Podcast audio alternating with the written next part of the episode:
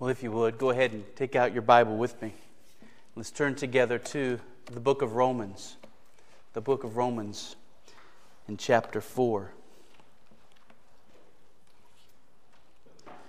As we continue working our way verse by verse through this book, we come this morning to chapter 4 and verse 9.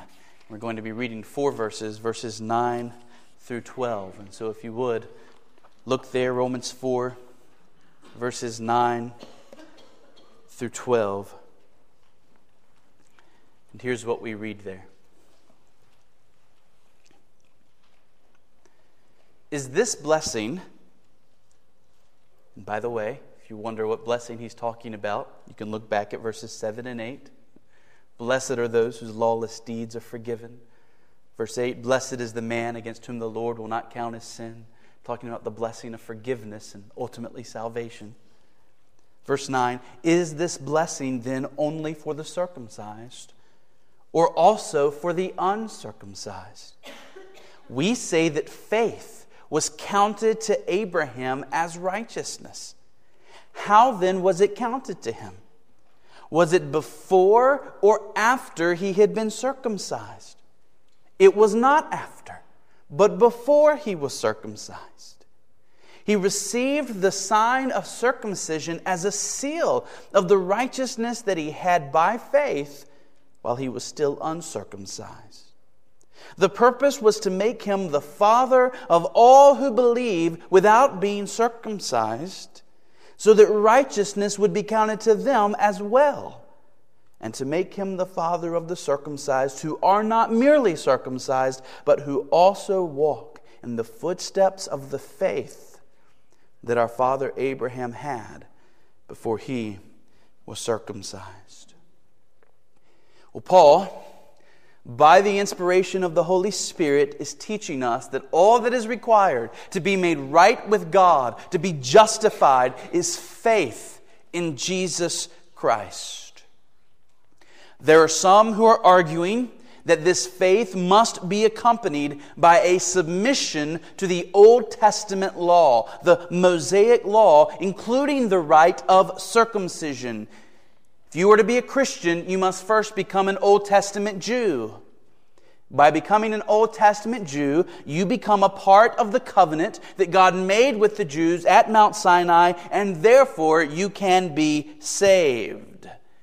In other words, more than faith is required. Well, Paul is showing in these verses that that is not what even the law itself teaches.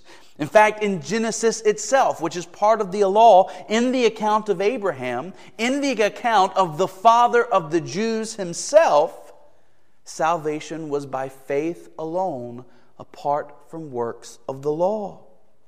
Look at verses 9 and 10 again. Is this blessing, that is, the blessing of being made right with God and having our sins forgiven, is it then only for the circumcised or also for the uncircumcised? In other words, do people have to become Jews in the legal sense, submitting to circumcision, submitting to the Mosaic law in order to have salvation? Or is it possible that this salvation is available to people who are Gentiles and remain Gentiles? Can a person remain uncircumcised, unsubmissive to the Mosaic law, not under the Mosaic law? Can they be not under the Mosaic law and yet still have the same blessings that Abraham had, that David had? The blessing of knowing God, being saved, having their sins forgiven. To answer that question, look at verse 10. We say that faith was counted to Abraham as righteousness. Why do we say that? Because Genesis 15 6 says that. God Himself says Abraham believed and it was counted to him as righteousness. So everybody agrees on this. Abraham believed and it was counted to him as righteousness. So the question uh, Paul asks is this How was it counted to him? Before or after he was circumcised? And you see what he's getting at. Did he have to be circumcised in order to be saved? Was circumcision a prerequisite for his justification, for his being counted right with God? And of course, the answer is it was not after, it was before. Abraham was justified by faith, saved, made right with God before he was circumcised. In fact, it appears that Abraham was in his mid 80s in Genesis 15 6, where we are told that he was saved, that he was counted as righteous before God. It wasn't until Genesis 17, 14 years later, when Abraham was 99, that he was circumcised. So, in other words, the Apostle Paul was teaching that circumcision had no role in Abraham's justification. Even in the law itself, then, we learn that people do not have to submit themselves to such things in order to be saved. No ritual is required for salvation. Paul says that Christians in his day shouldn't teach that, and churches in our day, folks, shouldn't teach it either. There is still churches that teach explicitly that a ritual is required for salvation. There are denominations that teach that baptism is a necessary requirement in order for you to be right with God. There is no salvation apart from the ritual of baptism. Most Baptist churches don't believe that way. But we do sometimes teach this salvation by ritual doctrine through things that we place before our people as requirements for salvation. Altar calls and sinners' prayers are not bad things in and of themselves. Used rightly, altar calls and sinners' prayers could be useful. The problem is, people in our culture have begun to view these things as rituals necessary for salvation. So when someone asks, How can people at your church be saved if you don't have an altar call? they show the very reason why it's dangerous for us to have altar calls in our situation, and circumstance. We live in a time and place in which many people continue to think that these rituals are requirements for salvation, the very kind of thing that Paul is arguing against here. Salvation is by faith alone. Faith is something that happens inwardly in the heart. There is no ritual required in order for a person to be justified. If a person has believed on Jesus, that will move that person to profess their faith. That's what baptism's about. That's what the Lord's Supper is about. That's what about that's what obedience each and every day is about. But these things are the fruit of salvation, not the basis of salvation. And so Paul is continuing to make clear the gospel. Sinners are made right with God by faith in Jesus Christ. Period. And aren't you thankful? Aren't you glad that it's by faith and faith alone? But all that raises a question. If circumcision was not a part of how Abraham was saved, why was he circumcised? What was the point then of him being circumcised in Genesis 17? Uh, you have to remember, Paul was still, I think, talking mainly to the Christian Jews in Rome, and this is a huge part of their identity as Jews. Especially when you, when you talk about the Jewish guys, they were circumcised, their fathers were circumcised, their grandfathers were circumcised, their great grandfathers were circumcised, all the way back up to Abraham. And it's just a part of who they are. They've always thought it was something special. If it's not about being made right with God, well, then what is it being about? Well, what is this thing about? Why, why was Abraham circumcised? Well, that's what verses 11 and 12 are about. Paul was saying circumcision had nothing to do with justification, so let me tell you what it was about. And that's verses 11 and 12. These verses are very controversial. And my personal take on these verses is that the ESV, which I highly regard and trust, in this case gets the translation wrong. You see, in the Greek, verse 11 is very ambiguous honestly. It can be translated in more than one way, and how we translate it largely depends on the context. And so tonight, our whole focus in tonight's message is going to be to look at verse 11. Let me present to you the different alternatives of translating it and show you why I prefer the translation that I prefer and why it's important. But for now, let me say that what I think Paul was saying in verses 11 and 12 is this circumcision was a generational reminder to the Jews that through them, God was going to save the nations. The point of circumcision was to preach to the Jews that their father Abraham would one day be the father of the nations.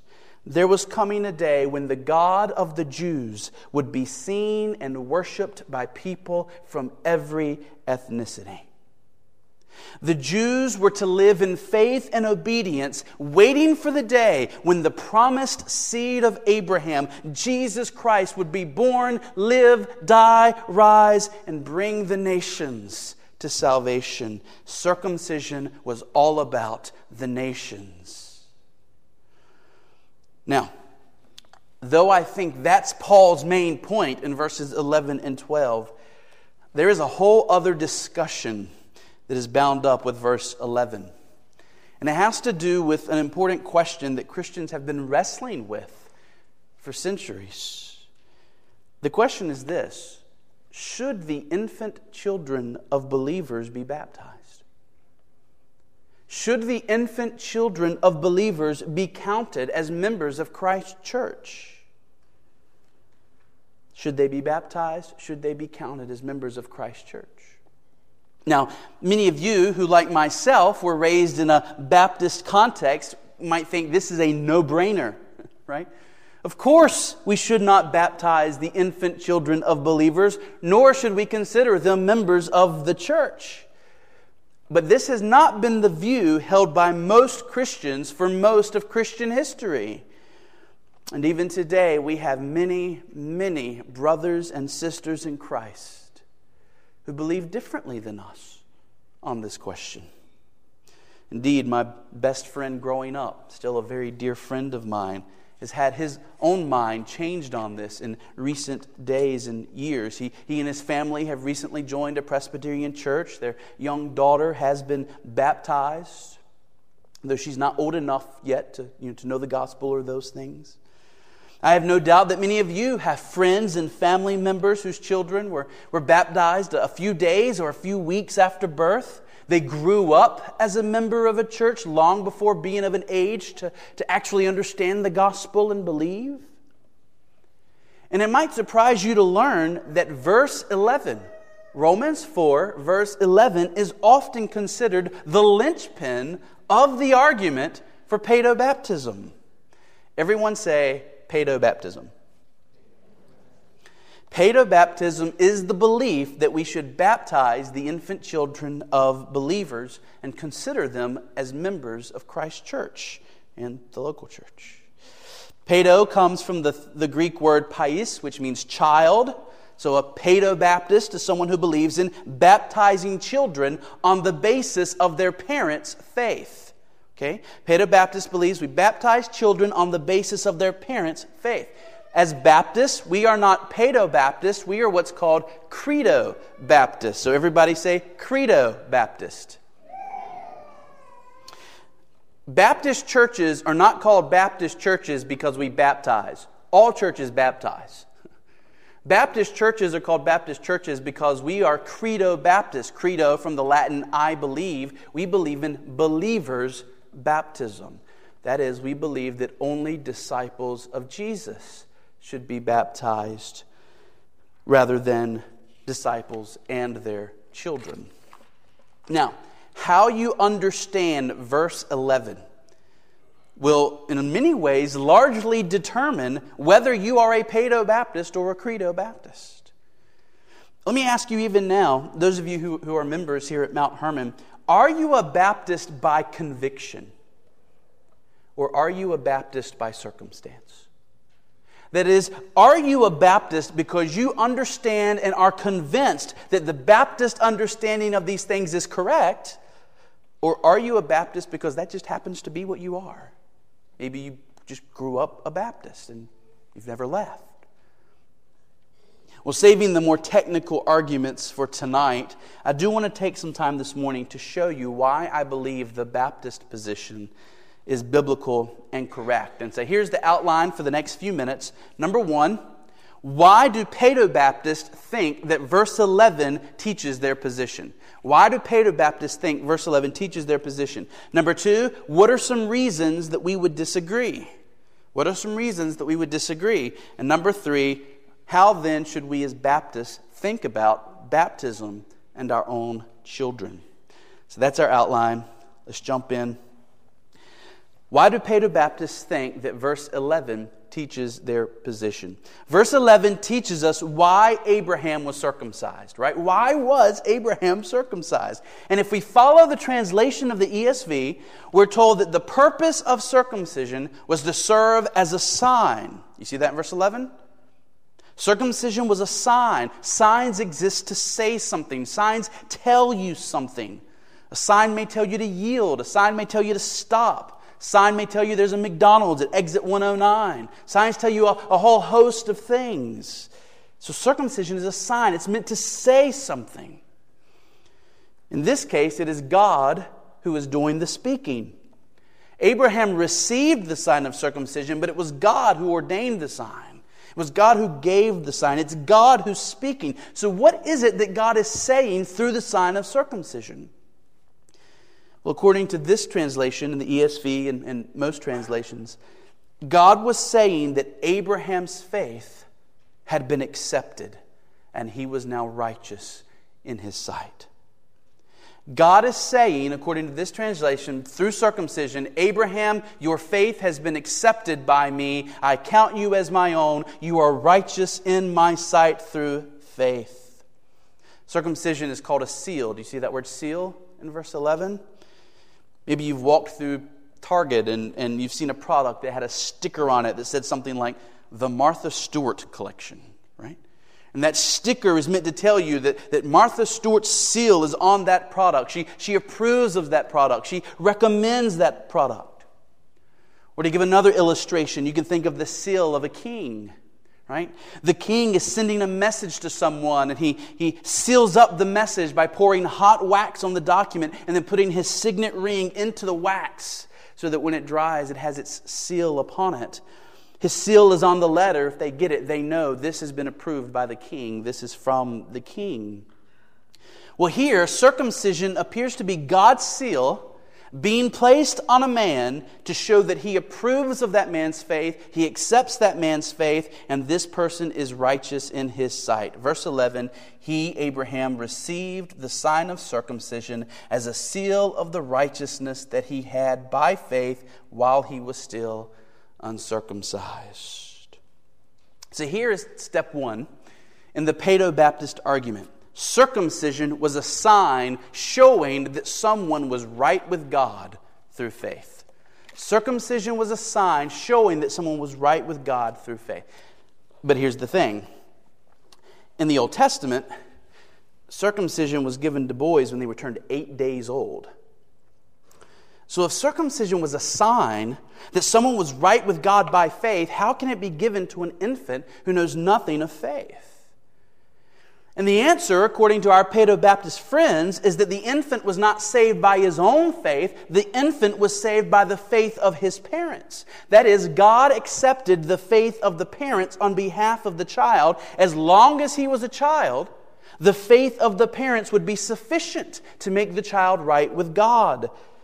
As the child grew, he could either hold fast to the faith of his parents, keep his salvation, grow into his own faith or he could reject the faith of his parents and lose his salvation and no longer be a part of God's people.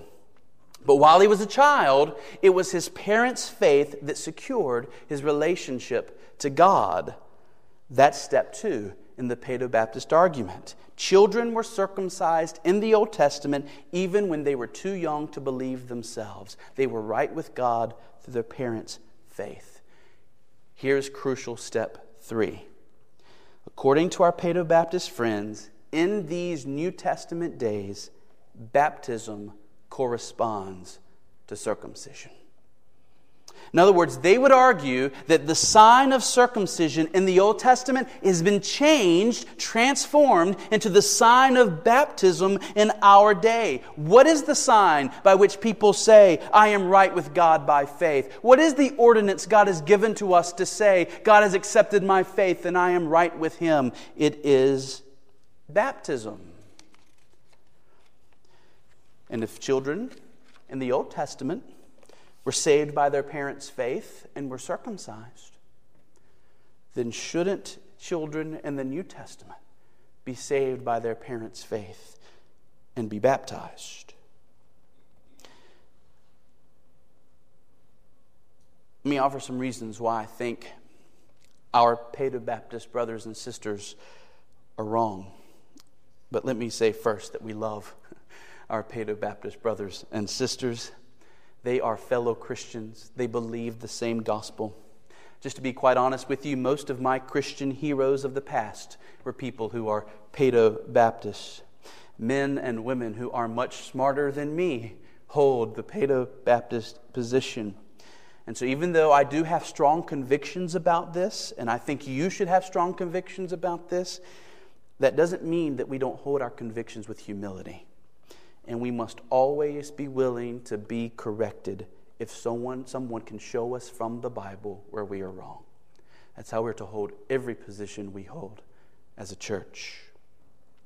Now, that said, let me offer some reasons this morning why I think the Paedo Baptist position based on Romans 4:11 is incorrect. First, I don't think verse 11 says what Paedo Baptists think it says. I, I don't think verse 11 says what the ESV says what it says what it says.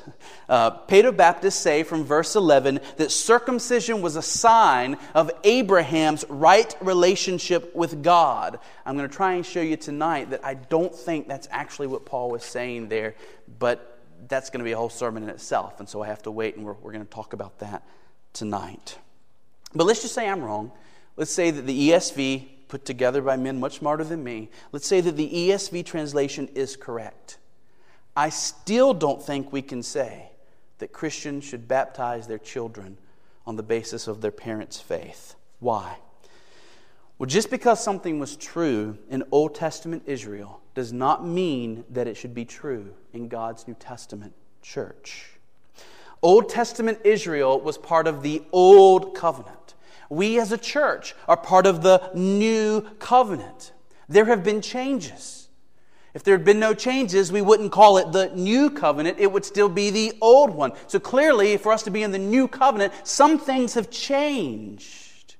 One of the things that has changed is this the visible people of God in the Old Testament, Israel, was made up of both believers and unbelievers. But the visible people of God in the New Testament, local churches, are to be made up of believers only. There is a clear change between the Old Covenant visible people of God, Israel, and the New Covenant visible people of God, the church. The church is to be made up of believers only. Old Covenant Israel was made up of believers and unbelievers. Let me show it to you. It isn't, by the way, that Old Testament Israel was made up of mostly believers, and there was just a few unbelievers mixed in. No, it was the other way around. In the Old Testament, the vast majority of Israelites were unbelievers. The vast majority of Israelites lived and died in their sins, never having truly known God. There was the occasional generation in which a lot of people followed God, but most generations of Israel's history were generations of rebellion against Him, in which there was only a remnant that remained true to God. Paedo Baptists often call Israel the church of the Old Testament. That if Israel was a church, it was a church in which there were far more unbelievers than believers. And yet, God sent prophets speaking to Israel of a day when things would be different.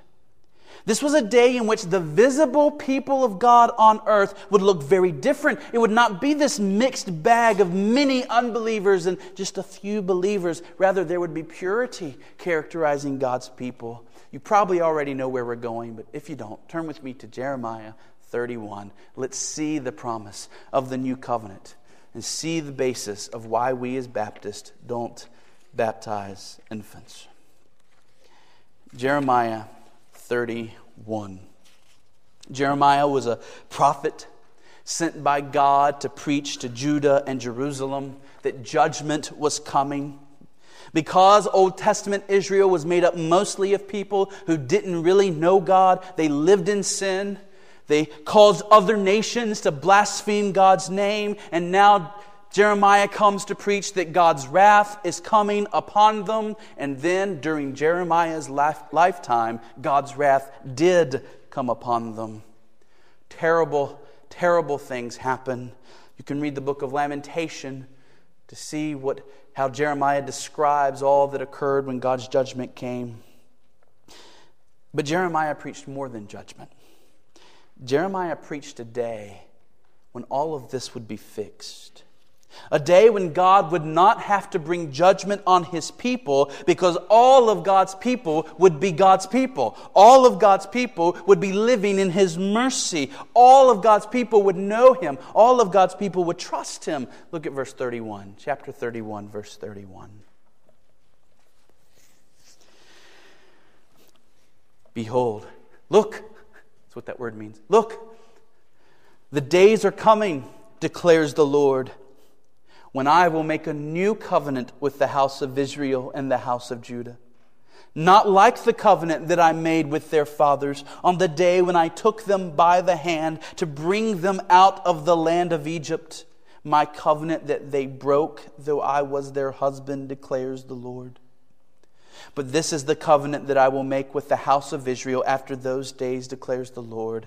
I will put my law within them, and I will write it on their hearts and I will be their God, and they shall be my people. And no longer shall each one teach his neighbor and each his brother, saying, Know the Lord, for they shall all know me. From the least of them to the greatest, declares the Lord. For I will forgive their iniquity, and I will remember their sin no more. Do you hear the difference? This new covenant is coming, and in this new covenant, all of God's covenant people will know him, from the least to the greatest. In the local church, God's visible people in this world, everyone is to know the true God. They are all to be believers. This is why we're to baptize believers only. This is why we are to discipline and remove those who prove themselves to be unbelievers. Unlike Old Testament Israel, which failed to be salt and light in this world, the church is to be made up only of Christians, only of those who are truly serious about following Jesus as his disciples. And in this way, the church will succeed in being salt and light in all the ways that Israel failed. Healthy churches will be those in which every member is a true believer. Here is a crucial difference between Old Testament Israel and the New Testament church. Now, there is another difference that we see here.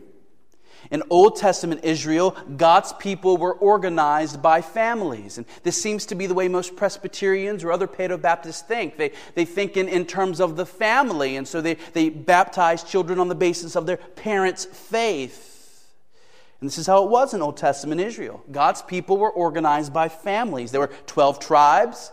Within these 12 tribes, there were clans, and within these clans, there were families, all finding their origins back in the, the sons of Jacob. If you were born to a Jewish family, you were automatically in the covenant because of your family, really, because of your father. Boys were circumcised because their fathers were Jews. Girls were not circumcised, but were considered to be in the covenant through their father and through their husband. God's people in the Old Testament was a collection of families, and whole families would be held accountable for the actions of the father. So, for example, when Korah, a Jewish man, rebelled against God's word, it wasn't just he that was destroyed, it was his whole family held accountable for his actions. In the New Testament, however, we learn that the church is not made up of families in the same way that the Old Covenant people were. Families are certainly still important, but ultimately the local church is made up of disciples, individuals who have professed faith in Jesus. What did Jesus say we should expect to see as the gospel goes out into the world? Matthew 10 21, Jesus said, Brother will deliver brother over to death and the father, his child, and the children will rise against parents to have them put to death. In other words, in many situations, Jesus said, as the gospel goes out into the world, some family members will believe, other family members will not believe, and will turn against those who do. And this means that sometimes we'll have husbands who are Christians and not their wives. Sometimes we'll have wives who are Christians and church members and not their husbands. Sometimes there will be believing parents with unbelieving children, and sometimes believing children with unbelieving parents. Because here's a crucial difference between the Paedo Baptist view and the Baptist view the faith of the father or the lack of faith of the father does not make any other person in the family a Christian or non Christian, nor does the faith of the mother. Ultimately, each person must stand before God on their own and give an account for their own life. If you're still there, look at Jeremiah 31, verses 29 and 30. 29 and 30, where we see this presented to us. It's an interesting picture. Verses 29 and 30. In those days, they shall no longer say, The fathers have eaten sour grapes, and the children's teeth are set on edge. But everyone shall die for his own sin. Each man who eats sour grapes, his teeth shall be set on edge. You see the picture? The picture is of a father eating sour grapes, and it is the children whose teeth are set on edge. That is, the children feel the sourness of the grapes that the father ate. It's a picture of how God had been dealing with Old Testament Israel. A father would commit a sin, and as the head of his home, the whole family would now be guilty of that sin and liable to punishment. God says that in the new covenant days, this would no longer be true. Every man will die for his own sins. Every man will bear his own punishment. The families remain very important. Ultimately, God deals with people as individuals. And so, this is why we do not baptize infants on the basis of the faith of their parents. Now, we would agree there are many blessings that come from having a Christian family.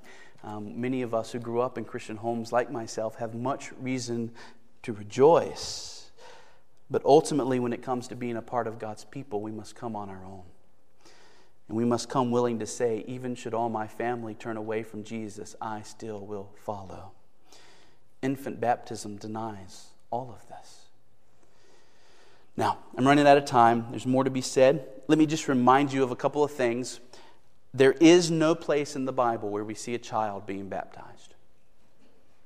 There is no example in the Bible of a child being baptized. Not one. In the book of Acts, we read of household baptisms, um, and people debate over who is included in those households that were baptized. But the context in Acts tells us that it was people who believed the gospel. So, whoever the youngest member of the household was that was baptized, it was still old, someone who was old enough to believe the gospel. We're not told how old the people were who were baptized, but we are told that all believed. What's more, and I think this is important, there is not a single command in the Bible to baptize our children. Jesus told us to go out and make disciples of all nations, baptizing them, who? Disciples, in the name of the Father and the Son and the Holy Spirit. So, this is why we are Baptists. This is why we don't embrace infant baptism and baptizing children on the basis of their parents' faith. It's why we reject the argument from Romans 4:11 that we are to baptize infants. Well, that raises the last question that we're going to talk about. How should we as Baptists then think about the baptism of children, and in particular, our children? This is a question that many of us struggle with. We agree that we should not baptize infants. We should not accept infants as members of the church. But then, at what point should our children be baptized? How young is too young? At what point should our children be joined to the membership of the church? Well, first, we need to point out that baptism is a church ordinance. That is, in the New Testament, baptism is connected to joining a church. So in Acts 2.41, the day of Pentecost, you have Peter preaching the gospel, and we read, So those who received his word were baptized, and there were added that day about 3,000 souls. 3,000 people heard Peter's message, believed the gospel, were baptized, and were added. To what? Added to what? Added to the church universal? Absolutely. Also added to the people of God there in Jerusalem. How do we know that? The very next verse is Acts 2.42. Famous Acts 2.42. Right? And what does it say? They were meeting together every day, breaking bread together, having, listening to the apostles' teaching together, praying together. In other words, in the book of Acts, to be baptized is to become a part of a visible people of God in a local church. The only exception, have you already thought of it? Is the Ethiopian eunuch. Remember the Ethiopian eunuch? He's traveling back home to Africa, right? And yet it's interesting that even though he was baptized without becoming a part of a local church, because he was on his way home, we're told that when he got to Africa, he started the first African church. He began the first church in Africa and shared the faith with others. So you see, in the New Testament, to be baptized is to become a part of a local church. And this means that a church has the responsibility to make sure that only true believers are baptized. You remember Paul teaching about church discipline in 1 Corinthians 6. He says, A little leaven leavens the whole lump. There's, there's to be a concern for purity in the church. Why? Because we care about the glory of God and our witness in the world. And so, if you aren't careful and instead let anyone who wants to get baptized, the church could be riddled with sin and strife and will ultimately fail to be a pillar and a buttress of truth. In Acts, 3,000 people could be baptized because to do so in that day, at that time, was to make a radical commitment that would, well, those people knew when they went to be baptized that they were probably going to be looked down upon and persecuted by their neighbors. When those 3,000 people came to be baptized in Acts 2, they did so at the risk of losing their jobs, being disowned by their families, being imprisoned by the religious authorities. There were men like that evil Saul of Tarsus chasing Christians around to imprison them. It was a dangerous thing to be baptized in the name of Christ. In our day, it isn't always so clear that people who come for baptism really do believe and understand the radical commitment they're making. In fact, even just a few decades after Acts 2, local churches had stopped the practice of immediately baptizing people upon faith. Rather, most churches began to require a time of teaching and interaction to make sure the person really understood what they were doing when they were being baptized. In part, this is because a person can think that they've repented when in fact they haven't. A person's heart can be deceived. You remember the Pharisees came to John the Baptist to be baptized. Do you remember that?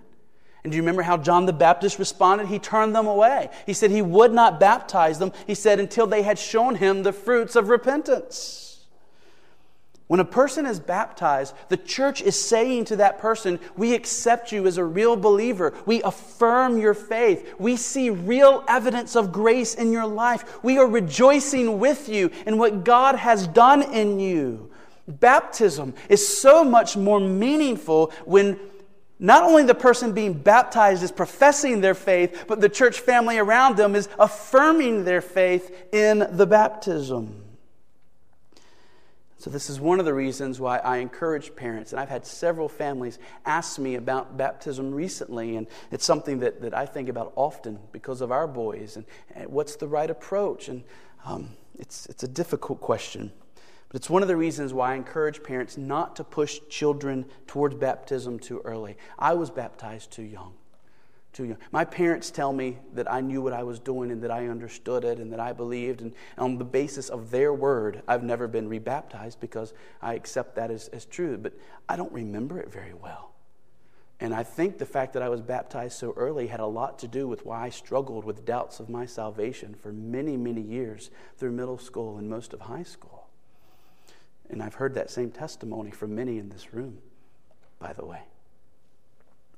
Um, The appropriate age for baptism is not a subject explicitly addressed in the scriptures. There is no verse we can turn to that says a person that reaches this age is ready for baptism. And so these issues have to be settled for a church through wisdom, discernment, prayer, asking God for help. We need to express kindness and liberty to those churches that, that come to different conclusions than we do. Capitol Hill Baptist, we look to them often to, to see how uh, what a healthy church looks like. Capitol Hill Baptist, you have to be over 18 before you can be baptized. Bethlehem Baptist, John Piper's church, can be much, much younger before you can be baptized. Both churches are led by wise, mature elders who are trying to do what is right. They've come to very different conclusions. And so, again, we have to have humility as we try and, and set principles for this for our church. Among Baptists, the practice of baptizing children is actually very new. I don't know if you know this or not. The idea of a Baptist church baptizing children has only been around for about 100 years. Throughout most of Baptist history, children were expected to wait until they had become adults to be baptized. In fact, what's more, this trend of baptizing children is a distinctly American trend. Most Baptists in Europe and Asia and Africa don't believe in baptizing children. The deacons and I have been working through these issues, and in our mind, the credibility of a person's faith is the most important consideration in baptism. The credibility. A church's granting of baptism is the same thing as affirming that person's profession. Baptizing an unbeliever is harmful to the local church, harmful to the significance of baptism, harmful to the gospel message, and harmful to the soul that's being baptized. In our conviction, there is more harm done in baptizing too early than the harm done in withholding until a later age when the profession is more credible and believable. What's more, baptism is a profession that one has chosen to submit oneself to Christ, to follow Christ for the rest of one's life. This decision to submit to Jesus is the most important decision a person will ever make, even more important than whom he or she will marry. And therefore, it's a decision that requires very careful thought, very careful deliberation. Jesus told all who would follow him to carefully count the cost before stepping out in faith. I would suggest that the kind of maturity required to count the cost is, is the kind that is not normally found in young children. And then there are all the complications that come from baptizing young children. For example, voting rights in, in members' meetings, and um, uh, the very common occurrence of children who later doubt their salvation and wonder if they really understood what they were doing because they were baptized young. And, um, if children are baptized into church membership, then, then are they allowed to, to take the Lord's Supper even when they're really, really young? And uh, if children are baptized into church membership young, are parents willing to stand against them in church discipline if they come under the discipline of the church? And there's all these complicated issues that come with baptizing young children, of which the scripture says absolutely nothing. And I think the reason the scriptures say absolutely nothing about them is because it wasn't a practice that was happening in biblical days. And so, in light of these things, the wisest approach, in my humble opinion, is all it is, is to postpone the baptism of a child until they've reached a place of maturity in which they can make a more credible profession of faith. I hesitate to put an age number on it because children mature at different ages. All right, I think, I'll, I'll be honest, I do think 18 is probably too high. Uh, I think children really start becoming young adults around 11, 12, 13, 14. And so that's, that's the age range I'm thinking, but it's, it's different. And so it's something that parents and pastors and children have to work through together of when that age has come. That said, I think it is always better to wait until the onset of young adulthood than to baptize children prematurely. There's a lot more to be said on the subject of baptism. Um, we're going to continue talking about it tonight at 6. For now, let me remind you what the main point of the passage is before we leave, because it's easy for us to lose the main point in the midst of this debate that's been going on for centuries. The main point is baptism is important, circumcision was important, no ritual is necessary for salvation. It is salvation by faith alone. Your salvation depends on this. Are you turning from living your own life, your own way, and trusting in Jesus? Are you trusting in Jesus as the one who has made propitiation for your sins? Are you trusting in Jesus as the one who has done everything necessary for you to be counted right with God? The thrust of this passage ought to be whatever we come down on as far as circumcision and baptism and those things, ultimately salvation is by one way and one way only faith in Jesus Christ alone. That is the gospel, and that is what we are to preach. That is what we are to believe. Amen. Amen. Let's pray.